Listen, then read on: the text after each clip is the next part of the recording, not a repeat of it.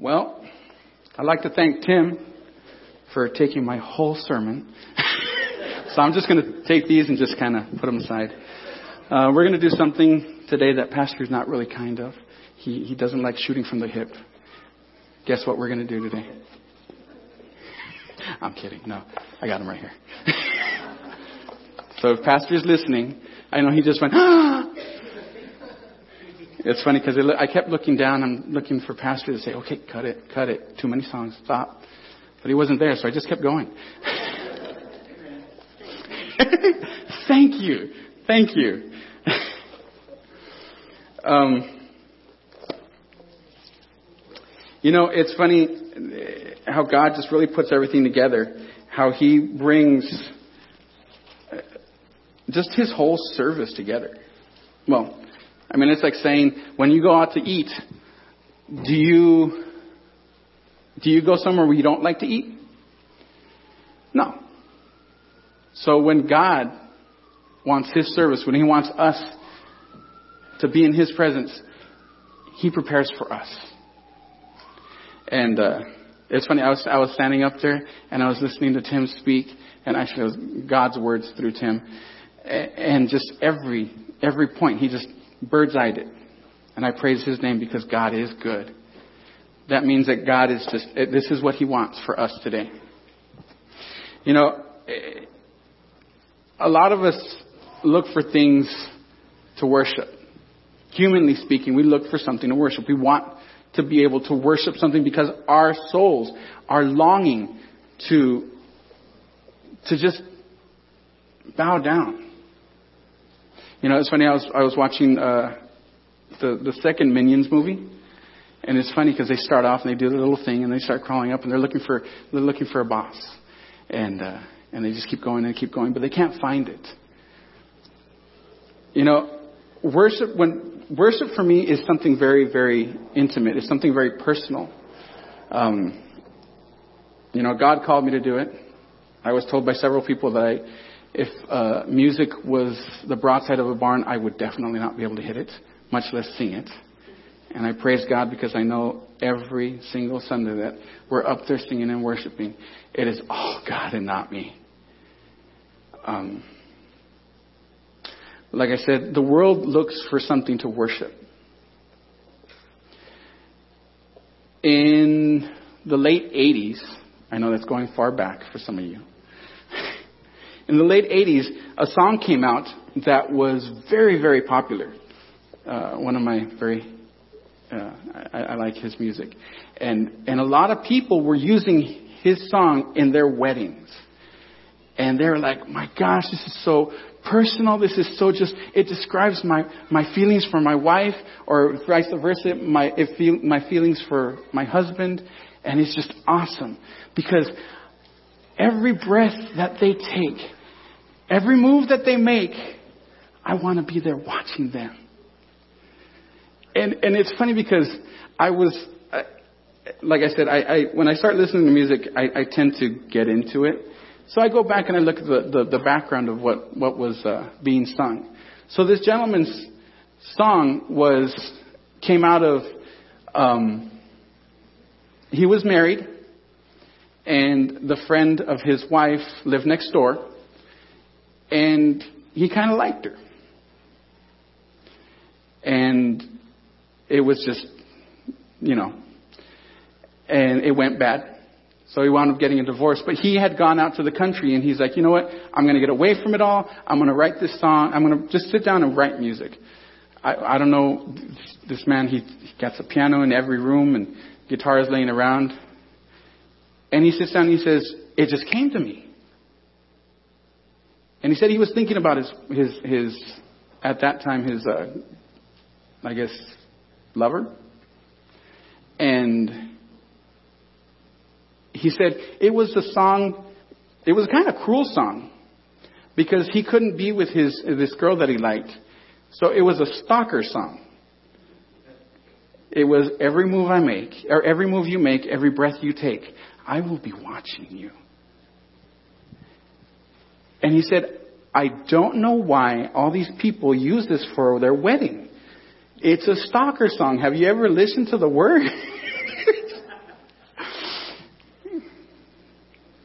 Go figure. But he worshiped her. And they're still married today.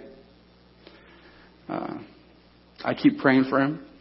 I, I pray that God God finds him. A couple of songs afterwards, he did he did come about. I don't know if he's a believer. I pray that he is. Um,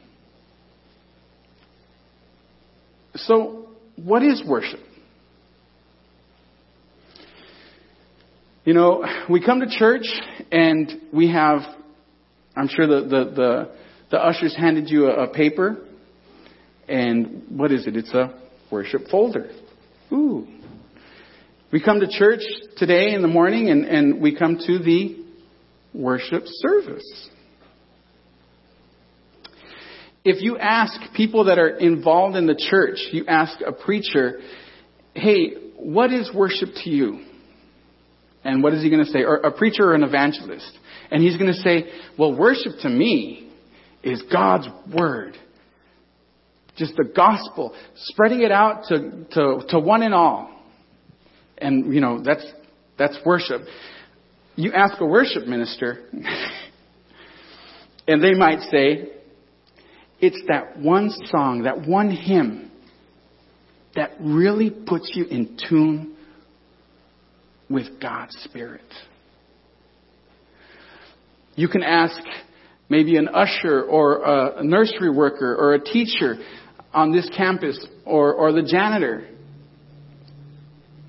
And they'll say, worship is the service that I do for the Lord when I come to church. So which one is it?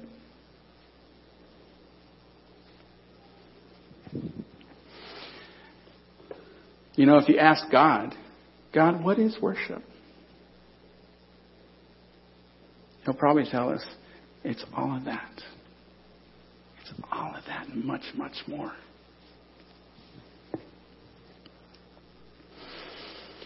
So, what does it look like in the Bible?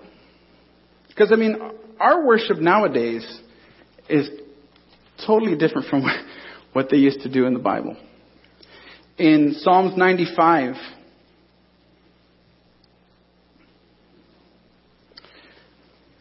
verses 1 through 6, it says, Come, let us sing for joy to the Lord.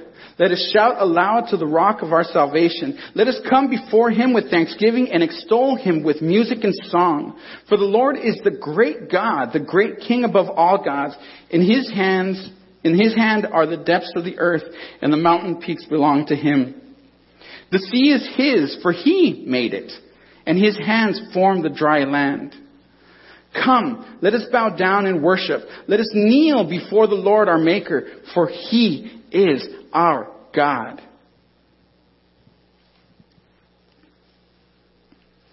David refers to worship and he uses these terms.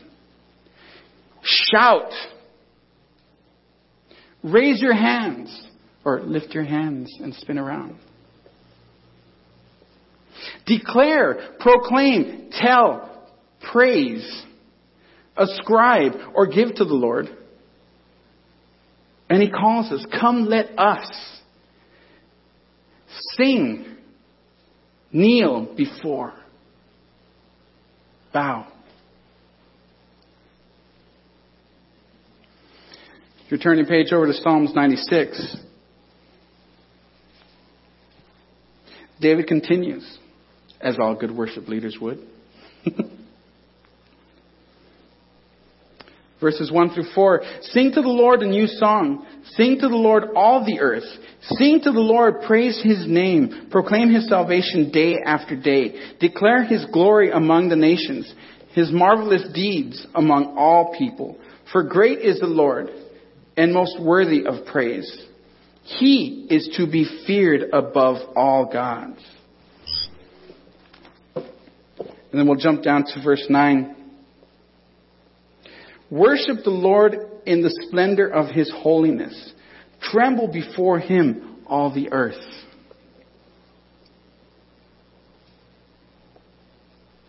This too is worship. But you know, as a worship leader, you've really got to remember. I, there, there was a Actually, I remember my dad and I. My dad was the pastor of, of church, and I was an up and coming musician or worship leader called by God. And there was always that, there's always going to be the conflict. Pastor never has enough time to preach because that's important, and the worship leader never has enough time to sing because that's important. Um, but we've got to realize that worship is everything. From the minute we walked in that door, actually, from the before we even walked through that door, we should have already been in the frame of worship.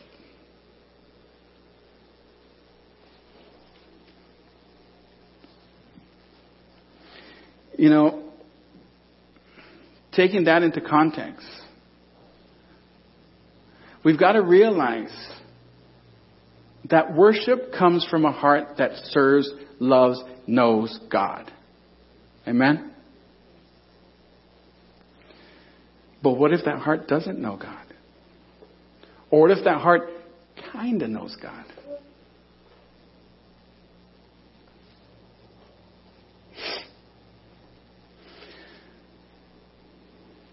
In the verses we just read, you'll notice that it said, He is to be feared.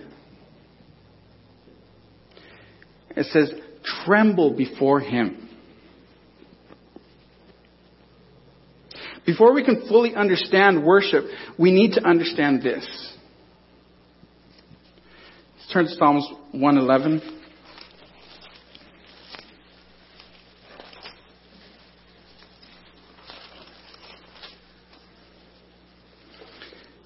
Verse 10.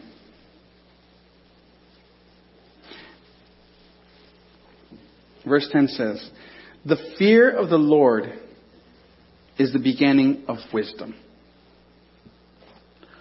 All who follow his precepts have good understanding. To him belongs eternal praise.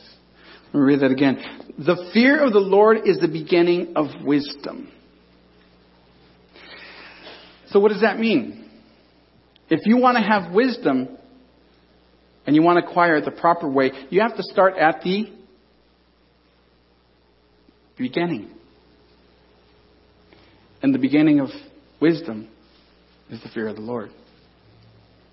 Now, a lot of times we're not used to hearing that. Because churches like to, you know, it, it's, it's, it draws in more people when you say, God is love. He loves us. His mercies are with us. He's always trying to bless us. What do they say? All you need is love. Da, da, da, da, da. and that's all well and good because God is love. But to talk about fearing God, to, to talk about who God really is, you have to encompass the whole thing. You have to understand the whole package of who God is. And God is God.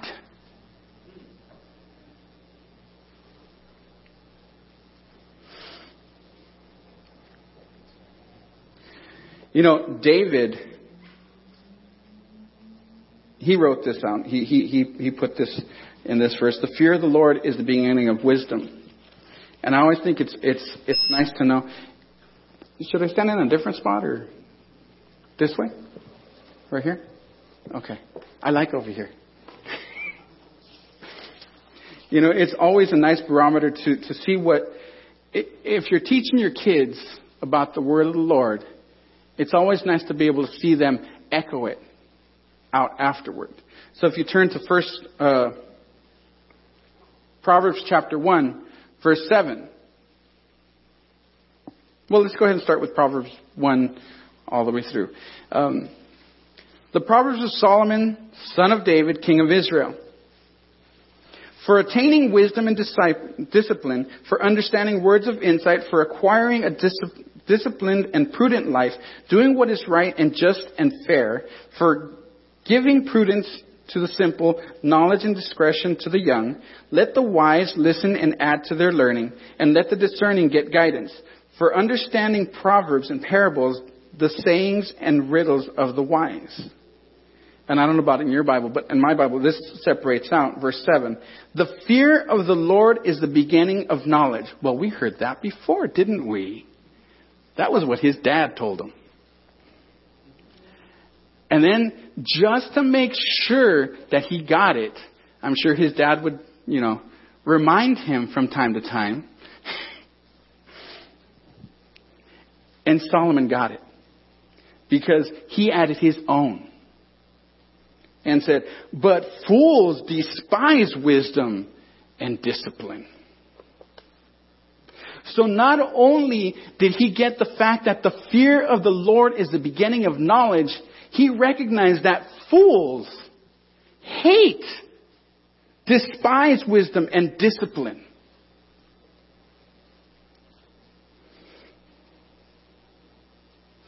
If we don't know God in His whole attributes, how can we worship Him completely? How can we worship Him wholeheartedly? Just to show of hands, how many know real fear? Real fear. Might be bullets flying over your head. That's fearful. I don't care who you are. That scares. For me, I don't know. It's weird. I get up on a swing. I swing my legs. I get up. I'm thinking, man, this is great. I'm getting high up in the air. The minute I hit a spot, I don't know what it is. My body says, nope, we're not doing this. And I literally shut down. For other people, and this is, this is a big one. This is huge. For other people, it's water. even, even walking over a pier that just has the slats on it, looking down and seeing the water underneath you and knowing that just, just the wood is holding you up. Okay, me too. I went over the uh, Vincent Thomas Bridge this weekend or this week, and dear God, yes, I said, dear God. I was just going over, and it, it, it just looked like the crowd was like, Lord, I'm coming because there's no. Whew. I had a chance to listen to Francis Chan, and he, he put it in such a term that I was like, oh, oh my. So Francis Chan likes surfing. So he went out and surfed with his buddy. And this, there, there was these waves, these huge waves. And I guess he had just started learning to surf he, or intermediate kind of thing. I don't know. There's only like a couple people that surf in here, right? Yeah, okay. and when you get those waves that are like 10 feet tall and they're going, well, you paddle out. Yeah, I'm doing good. This is great. You get up on top and you get over, over the curl just a wee bit too much. And then your board just goes bloop what happens? What goes up must come down. But not only are you going down, but that wave is coming over you. So it's pushing you down. Well, he was commenting on how he got pushed down and then another wave came in and he just got pushed down farther and then another wave and he got pushed down farther and the water was cold. He probably, he had a, a, a wetsuit on, but his appendages, his face, his hands, his feet were cold. He got to the point where he couldn't breathe anymore. He was like, I can't hold my breath. I can't hold my breath. I can't hold my breath. I can't hold my breath. And then he finally popped up.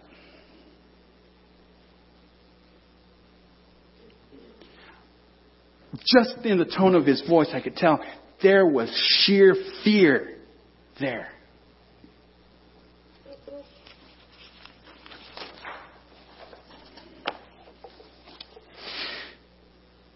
You know, we think, we hear about the fear of the Lord.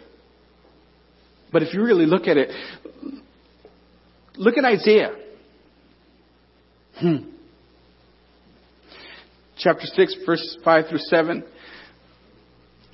Isaiah the prophet, who was a man of God, came into the presence of God and he says, Surely he is going to kill me because I am looking upon his presence. John, He fell at his feet like a dead man because he was in God's presence. Moses, Moses was just like, no.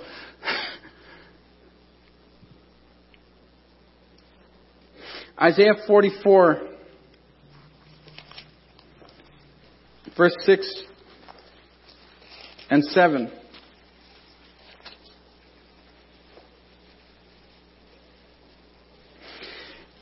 If you want to know what God is, or who God is, what better way? Just listen to Him describe Himself. This is what the Lord says. Israel's King and Redeemer, the Lord Almighty. I am the first. I am the last. Apart from me, there is no other God. Who then is like me? Let him proclaim it. Let him declare and lay out before me what has happened since I established my ancient people and what is yet to come. Yet let him foretell what will come. God is just straight up saying, there is nobody like me. Those who try are dead where they stand.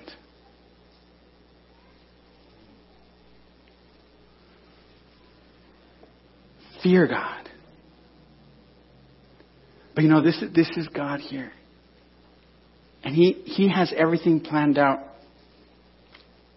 Because in verse 8, he says, Do not tremble. Do not be afraid. Did I not proclaim this and foretell it long ago? You are my witness. Is there any God beside me? No. There is no other rock. I know not one. Isaiah, as he was panicking, saying, Dear God, he's going to kill me. I'm dead. I'm, this is it. This is done. He says, this isn't it. Hold on. Hold on. Let me take this coal from my altar and pass it across your lips. And you will be forgiven. John in Revelations 1:17 God told him, "Do not be afraid. I am the first and the last. I have you." God loves us. He made us with a purpose. He calls us His children, His friend, His bride, and He will protect us as such. This is the security that God promises us. This is why we need to know Him. Could you imagine seeing God's presence? You go home tonight you just came back from the supermarket, you picked up a loaf of bread that you forgot to pick up for, for the kids' lunches or for your lunch, and you're walking to your house in that nice little corridor, and then all of a sudden, God's right in front of you. There's not one person in this place that can say, that would not change me. Because taking just a little bit of what we know about God and then seeing Him in His full glory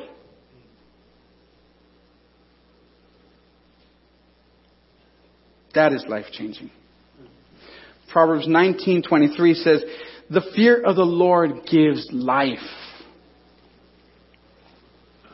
So once we've de- decided to follow Jesus, now what?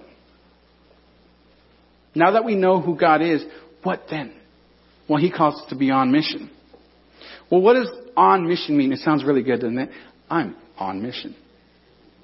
They use it as a slogan. I'm on mission. Are you on mission? Are you? You better be. You better be ready to go. Three weeks, buddy.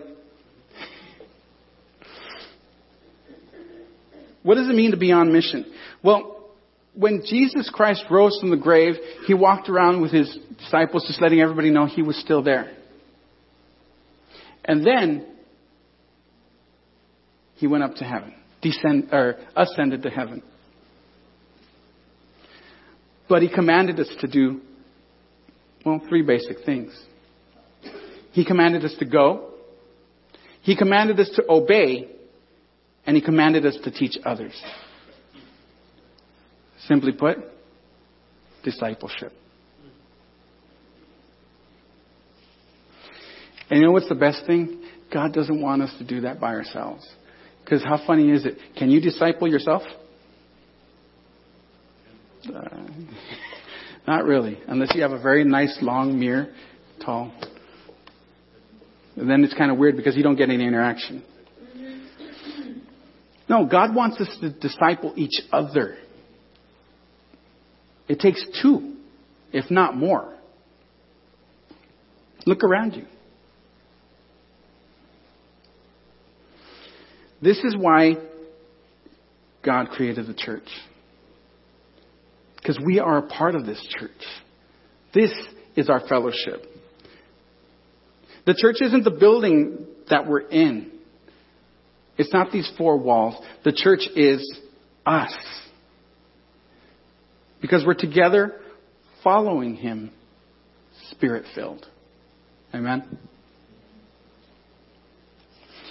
We are a part of something bigger than ourselves. A lot of people come to church and they say, Oh God, help me. Fill me. Do this for me. I want this. I want that. I need this. I need that. And you know, God's standing there saying, Yes, I know. I understand. Okay. Yes. How does that make you feel? No. I mean, He does listen because He is God. But we are a part of something bigger than us. It's not about us, it's about everybody. So what does the church look like today? What, is, what, is, what does that look like today for us? What does fellowship look like for us today? Um, you know, it's funny because when you grow up, it's like, oh, fellowship. That's, that's simple. We go upstairs. We go to the, what is it called? The fellowship hall, because that's where all the fellowship happens.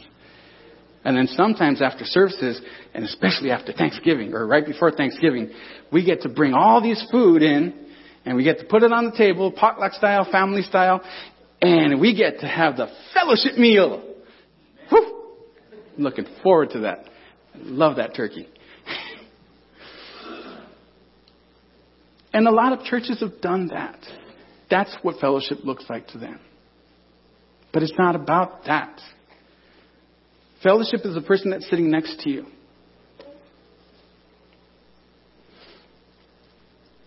The mission we're on is we need to, to proclaim God's love together. That means all of us.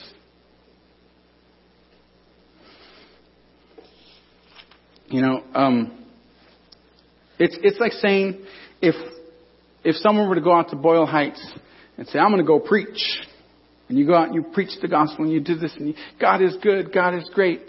Wait, that's the wrong one.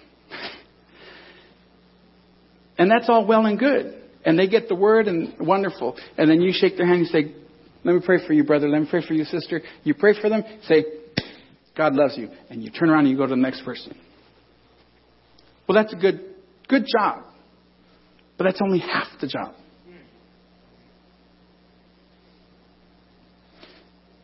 The whole job, the whole mission that God is calling us for is to do it together. Because somebody can say, oh, well, are you really a Christian? And you can talk all you want so you're blue in the face, and you can give them, oh, look, I've got these diplomas. I go to John MacArthur's uh, school. I've done uh, this at Hillsong. I've done, you know, all sorts of stuff. But that doesn't matter. Because when somebody comes into this church, when they walk through those doors, and they look around and they see a lot of people who are sinners, and a lot of people who have different ideas, and a lot of people who have um, um, maybe not so easy to get along with kind of thing. And then, it doesn't stop there because that's just human nature. Then we step up and we say, you know what? I've wronged you. Please forgive me. And the response is, Brother, I already forgave you. Sister, I love you in the Lord. And then guess what? We fellowship together. How great a testimony of God's power, of God's calling is that? That we, together, His church, His family, you know, how many times have we heard, um, I got this. I listen to preachings on the radio and I can watch TV. And just to let you guys know, there is a Hillsong channel now on TV, which my kids are like, really, Dad? Come on. Um, I read the Bible. I read all these wonderful books. I don't need to go to church. Because church is where I'm at. Because if I'm the church, church is where I'm at, right? Well, as Pastor would say, that would be misuse of the the word.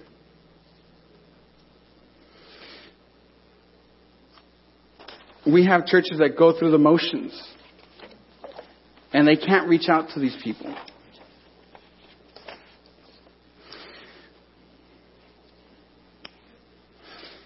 You know, we need to work together as a family, as one body. That's the fellowship. It's not something that just happens on Sunday mornings or Wednesday afternoons, evenings. It's a daily walk. Our worship is not a noun.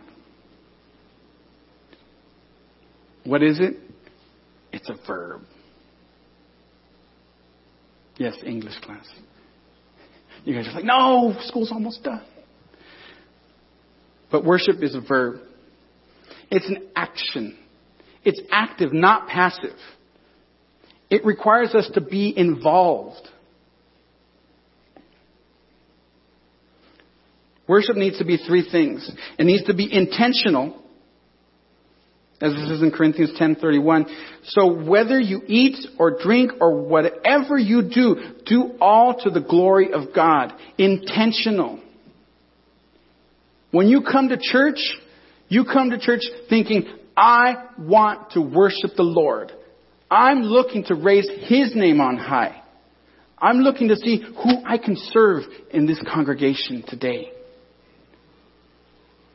See, because if you come through those doors and you wait for God to show up, then you're just doing it wrong. Because Jesus Christ, those are the doors you have to come through first. We sang about He is the way, the truth, and the life.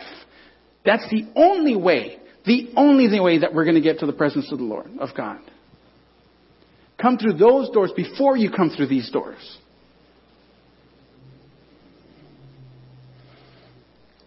Has to be relevant. 1 Corinthians 9:22 I have become all things to all people that by all means I might save some. And we can't just do it our way. It has to be God's way. We have to be obedient. Romans 12:1 Present your bodies as a living sacrifice, holy and acceptable to God, which is your spiritual act of worship.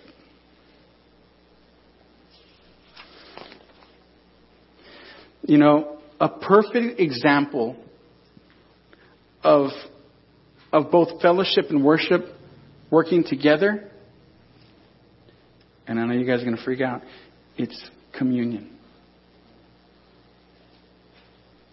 Yes, it's the thing that we do up in the fellowship hall.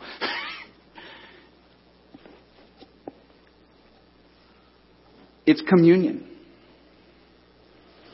You know that um, a lot of churches today, what they do is when they do communion, they do it as a tag on sometimes. And I'm not saying that this is bad. This is just different ways that different churches do it. But communion has got to be something intimate, something personal, something that God is asking us, remember this, please. Please keep this in the forefront of your mind. This is the sacrifice that I did for you, for all of you, for your brothers and sisters. Come together right now over Him. And that's two.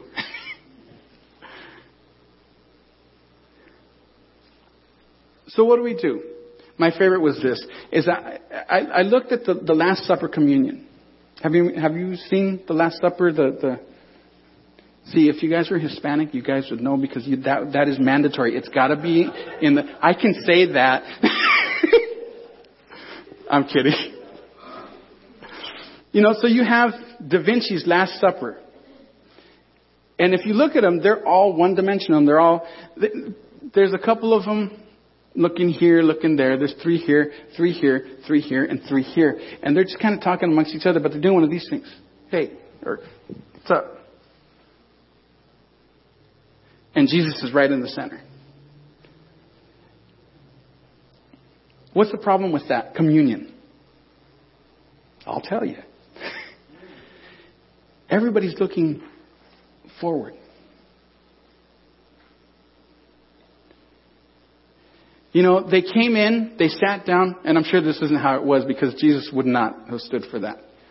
Because what is communion? Have you ever seen, or have you, do you remember having dinner with your family nowadays or back in the day, and it was a round table, the more the merrier? Oh my goodness. It's like a, a it, watch out. You know, if you have teenagers, or if you had teenagers, what happens? You sit down at the table, Thanksgiving, everyone's like, you see the hands moving faster than anything. And then this interaction. It's like, throw me the rolls. Did you hear about this? Oh no, did you hear about that? Oh, did you know that so and so was doing this? Oh, it's just back and forth. There's an interaction. There's people talking about life. It's what we're doing. So if your worship is separate from your life, then guess what? It's not happening right. Your worship has to be in unison with your life. So that when we come around the communion table, Pastor doesn't have to say, hey, make sure to do your God talk. Talk about spiritual topics. And he does that. Talk about spiritual topics. No, there's no need for that. You know why? Because someone's going to sit down and say, oh, good, he stopped talking. Hey, how's your mom? How's she doing? How's your dad? Is he okay? How's your husband? We were praying for him. Did he get his test results back? Oh, I've had such a hard time at work. Can you pray for me, please? It just happens natural. A lot of times, churches nowadays, we just get lost. People will hide in communion, serve their communion, and get out. Punch my time clock. I'm good to go.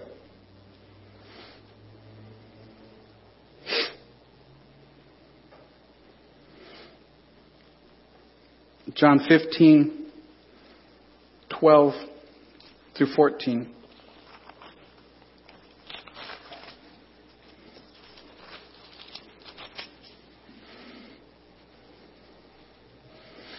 My command is this love each other as I have loved you.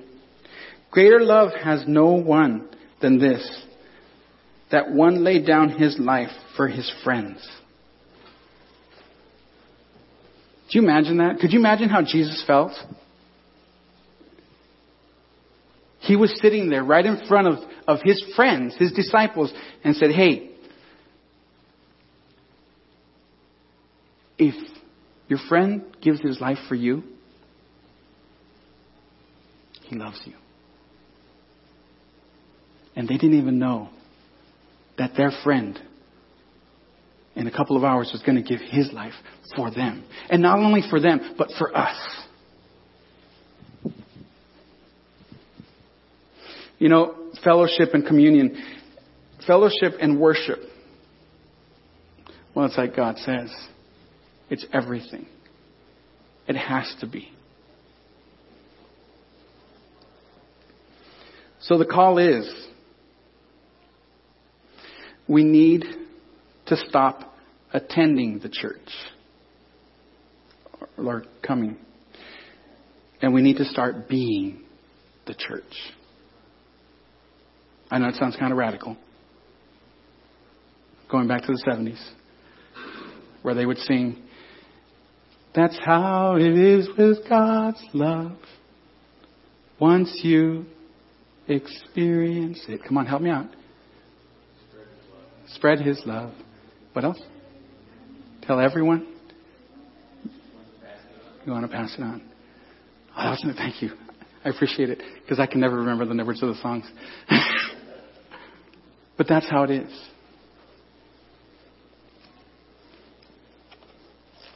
That's how it is with God's love. We want to spread it around. We want to pass it on. Hebrews 13, verses 15 and 16. Through Jesus, therefore, let us continually offer to God a sacrifice of praise, the fruit of lips that confess His name. And do not forget to do good and to share with others, for with such sacrifices God is pleased. You know,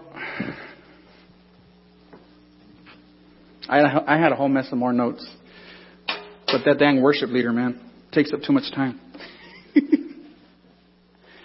but I leave you with this. Another one you guys can help me out on. I'm sure you guys remember this one. Um, if I can remember it. Dave, you want to help me out? Thank you. We are one in the Spirit. We are one in the Lord. We are one in the Spirit. We are one in the Lord. And we pray